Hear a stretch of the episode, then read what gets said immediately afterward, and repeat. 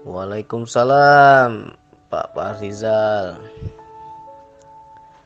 Memang ini banyak dilalui oleh teman-teman kita, saudara kita, ya saya juga merasakan ya kan. Berusaha sudah sekuat tenaga, sekuat daya upaya kita, tapi nggak membuahkan hasil. Bekerja sudah, usaha sudah, tapi rezeki juga nggak datang-datang ya kan. Pasti kita semua dilema, putus asa, bingung, ketakutan, apalagi stres, shock, ya pokoknya terpuruk lah. Tapi di sini yang harus kita pahami ketika rezeki sedang disempitkan oleh Allah, kita jangan melihat masalahnya. Poinnya masalahnya adalah rezeki lagi sempit. Itu bagi kita ya. Apa masalah kita sekarang? Rezeki saya bang. Sempit bang rezeki. Tapi kita harus membaca hikmah. Di sebalik masalah ada hikmah. Kenapa Allah memberikan rezeki yang sempit? Baca hikmahnya. Tanya pada diri kita mungkin inilah saatnya Allah memperkenalkan Rahman dan Rahimnya memperkenalkan dia yang maha bisa, maha kuasa. Memperkenalkan Allahu Akbar. Selama ini kita hanya mengatakan Allahu Akbar, Allah maha besar. Allah yang maha besar itu keakbarannya itu yang mana? Gak kenal kita kan. Nah inilah momen-momen Allah sedang memperkenalkan jadi ketika rezeki lagi sempit ya di situ kita diajarkan Allah untuk meminta. Diajarkan Allah untuk bergantung padanya. Diajarkan Allah untuk mengakui diri kita memang nggak bisa apa-apa. Itu baca semua itu. Kita baca. Ya. Di situ harus ada keyakinan. Kalau minta sama Allah ya yakin, harus yakin Allah akan beri. Kalau sudah minta sama Allah harus yakin Allah akan tolong. Jadi bagaimana mungkin kita bisa paham Allah itu akbar, maha besar, apa yang maha besar? Kuasanya, kekayaannya, segalanya. Kalau kita belum dikasih masalah, nggak akan bisa kita baca. Bagaimana mungkin kita mengenal Allah itu maha menolong, Allah bilang sesungguhnya pertolonganku amat dekat. Dekat pertolonganku. Bisa nggak kita membaca dan menyadarinya? Kalau belum dikasih masalah ya nggak bisa baca. Contohnya saja sangat jarang kita meminta dan berdoa kepada Allah. Kapan kita meminta? Tunggu nggak bisa apa-apa. Tunggu kepepet. Tunggu dikejar utang tunggu kita betul-betul terpuruk baru minta nangis kita ngadu kita pada Allah nangis. Ya Allah nggak tahu lagi jalan keluar ya Allah. Selama ini pernah nggak kita minta begitu? Minta yang sungguh-sungguh karena kita kepepet. Nggak pernah. Kenapa nggak pernah minta? Karena kita merasa bisa kita merasa mampu kita merasa cukup. Kita merasa nggak pernah kurang. Ngapain lagi minta? Aku udah cukup nggak kurang tapi ketika kita kurang di situ baru minta. Apakah itu bukan kebaikan? Kebaikan. Jadi orang yang sedang ditimpa masalah itu sebenarnya kebaikan. Banyak kebaikan, cuman kita nggak nampak. Yang kita bilang musibah, musibah, bencana, petaka itu yang kita lihat. Tapi kita nggak bisa melihat. Dengan dikasih masalah itu kita rajin sholat dikasih masalah kita rajin minta. Dikasih masalah kita merengek pada Allah. Selama ini nggak pernah nggak butuh aku Allah aku bisa sendiri. Ya kan? Tapi ini harus juga dipahami. Jangan sampai kita itu butuh Allah itu ketika susah saja ketika senang lupa. Jadi kalau kita hanya ketika susah saja baru kita butuh Allah. Ketika susah saja baru kita mendekat pada Allah ketika susah saja baru merengek kepada Allah ya wajar kalau hidup kita susah terus menerus kalau dikasih senang sedikit lupa kau sama aku kata Allah kan? Aku kasih susah aja lah kau terus. Biar rajin kau minta. Biar mendekat terus kau tiap siang malam. Akhirnya dikasih susah terus hidup kita. Karena apa? Ya salah kita sendiri mintanya hanya ketika butuh mintanya hanya ketika nggak mampu mintanya hanya ketika kepepet.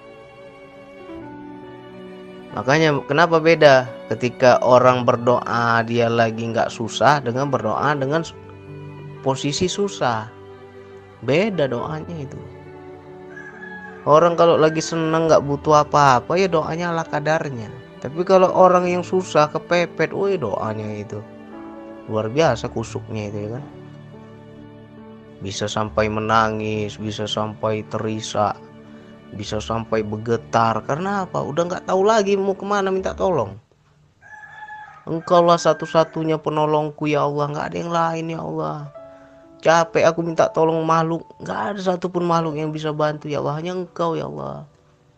Sampai segitunya kita kan. Itu kalau kepepet tuh. Giliran udah nggak butuh lagi, wah sudah Gak ada lagi doa itu. Jadi untuk kawan-kawan yang sudah mulai dilapangkan rezekinya, dicukupkan kebutuhannya, ya kita harus waspada ya. Ketika susah minta minta minta akhirnya apa? Allah kasih kasih kasih diberi terus kita. Di situ semakin lama kita semakin ah besok ada lagi, besok ada lagi, besok ada lagi. Perasaan kita itu kan? Tiba-tiba nggak butuh lagi kita sama Allah. Nah, itu sakit nanti pasti dibanting keras itu. Ternyata ku kasih terus kau lupa kata Allah. Dibanting kita. Jadi jangan sampai seperti itu. Jadi gimana bang? Biar kita nggak lupa bang. Baca pertama aku nggak cukup ya Allah. Kasih aku ya Allah biar cukup. Dikasih kecukupan. Tiba-tiba Allah kasih tuh bukannya cukup aja lebih dikasih. Berlebih gitu. Aku minta hanya untuk diriku ya Allah. Kecukupan untuk diriku rupanya dikasih lebih. Berarti baca lagi perintahnya. Kalau Allah kasih lebih pasti ada hak orang lain di rezeki kita. Kalau Allah kasih lebih berarti ada hak orang lain pada apa yang kita miliki pada apa yang kita dapatkan. Baca. Ya Allah engkau kasih kok enak kali ya Allah. Mengalir tiap hari ini kencang ini. Terbuka luas rezeki ini kan? Baca. Oh pasti ada perintah ini pasti ada amanah ini. Ke mana aku harus menyalurkan ya Allah? Baca. Jadi aman kita nggak ada rasa keakuan. Di ketika kurang minta untuk diri Allah cukupkan rupanya bukan sebatas cukup dikasih lebih Ketika sudah lebih baca, ya, berarti di situ ada hak orang lain. Ya Allah, mudah kau memberi pada aku ya Allah. Lebih-lebih aku ya Allah. Ini ke mana nih aku salurkan ya Allah? Baca. Berarti di situ ada amanah. Ada hak orang lain. Kita ini hanya sebagai penyalur saja, perantara Allah. Ya, baca, salurkan. Jangan pula kita ketika dikasih lebih melekat. Ini usahaku. Ini karena kerja kerasku. Wah, itu bahaya itu kalau begitu.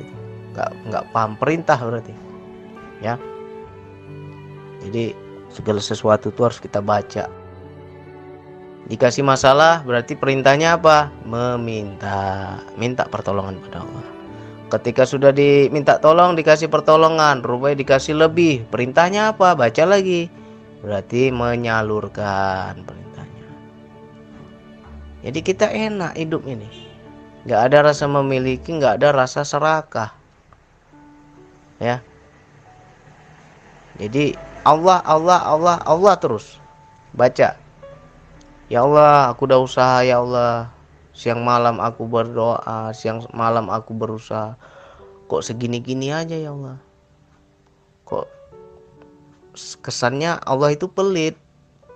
Kok pelit engkau pada aku ya Allah? Yang lain enak engkau kasih aku kok begini-gini aja? Baca maknanya apa? Kenapa Allah sempitkan rezeki kita? Baca hikmahnya. Jadi kita nggak suuzon sama Allah kita akan selalu prasangka baik sama Allah. Mungkin Allah senang. Senang dia kita minta itu senang Allah.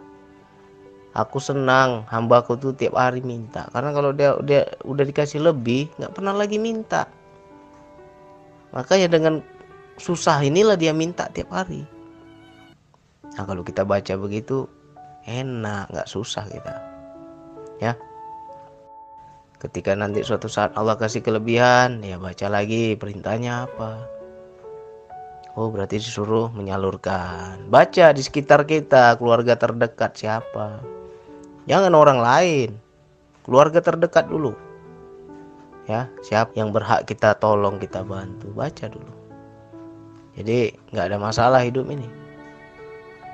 Yang menjadi masalah apabila kita nggak bisa membaca hikmah. Tapi kalau kita udah bisa baca hikmah, ya nggak jadi masalah. Ya, mudah-mudahan sedikit ini manfaat. Sekian dari saya. Wassalamualaikum warahmatullahi wabarakatuh.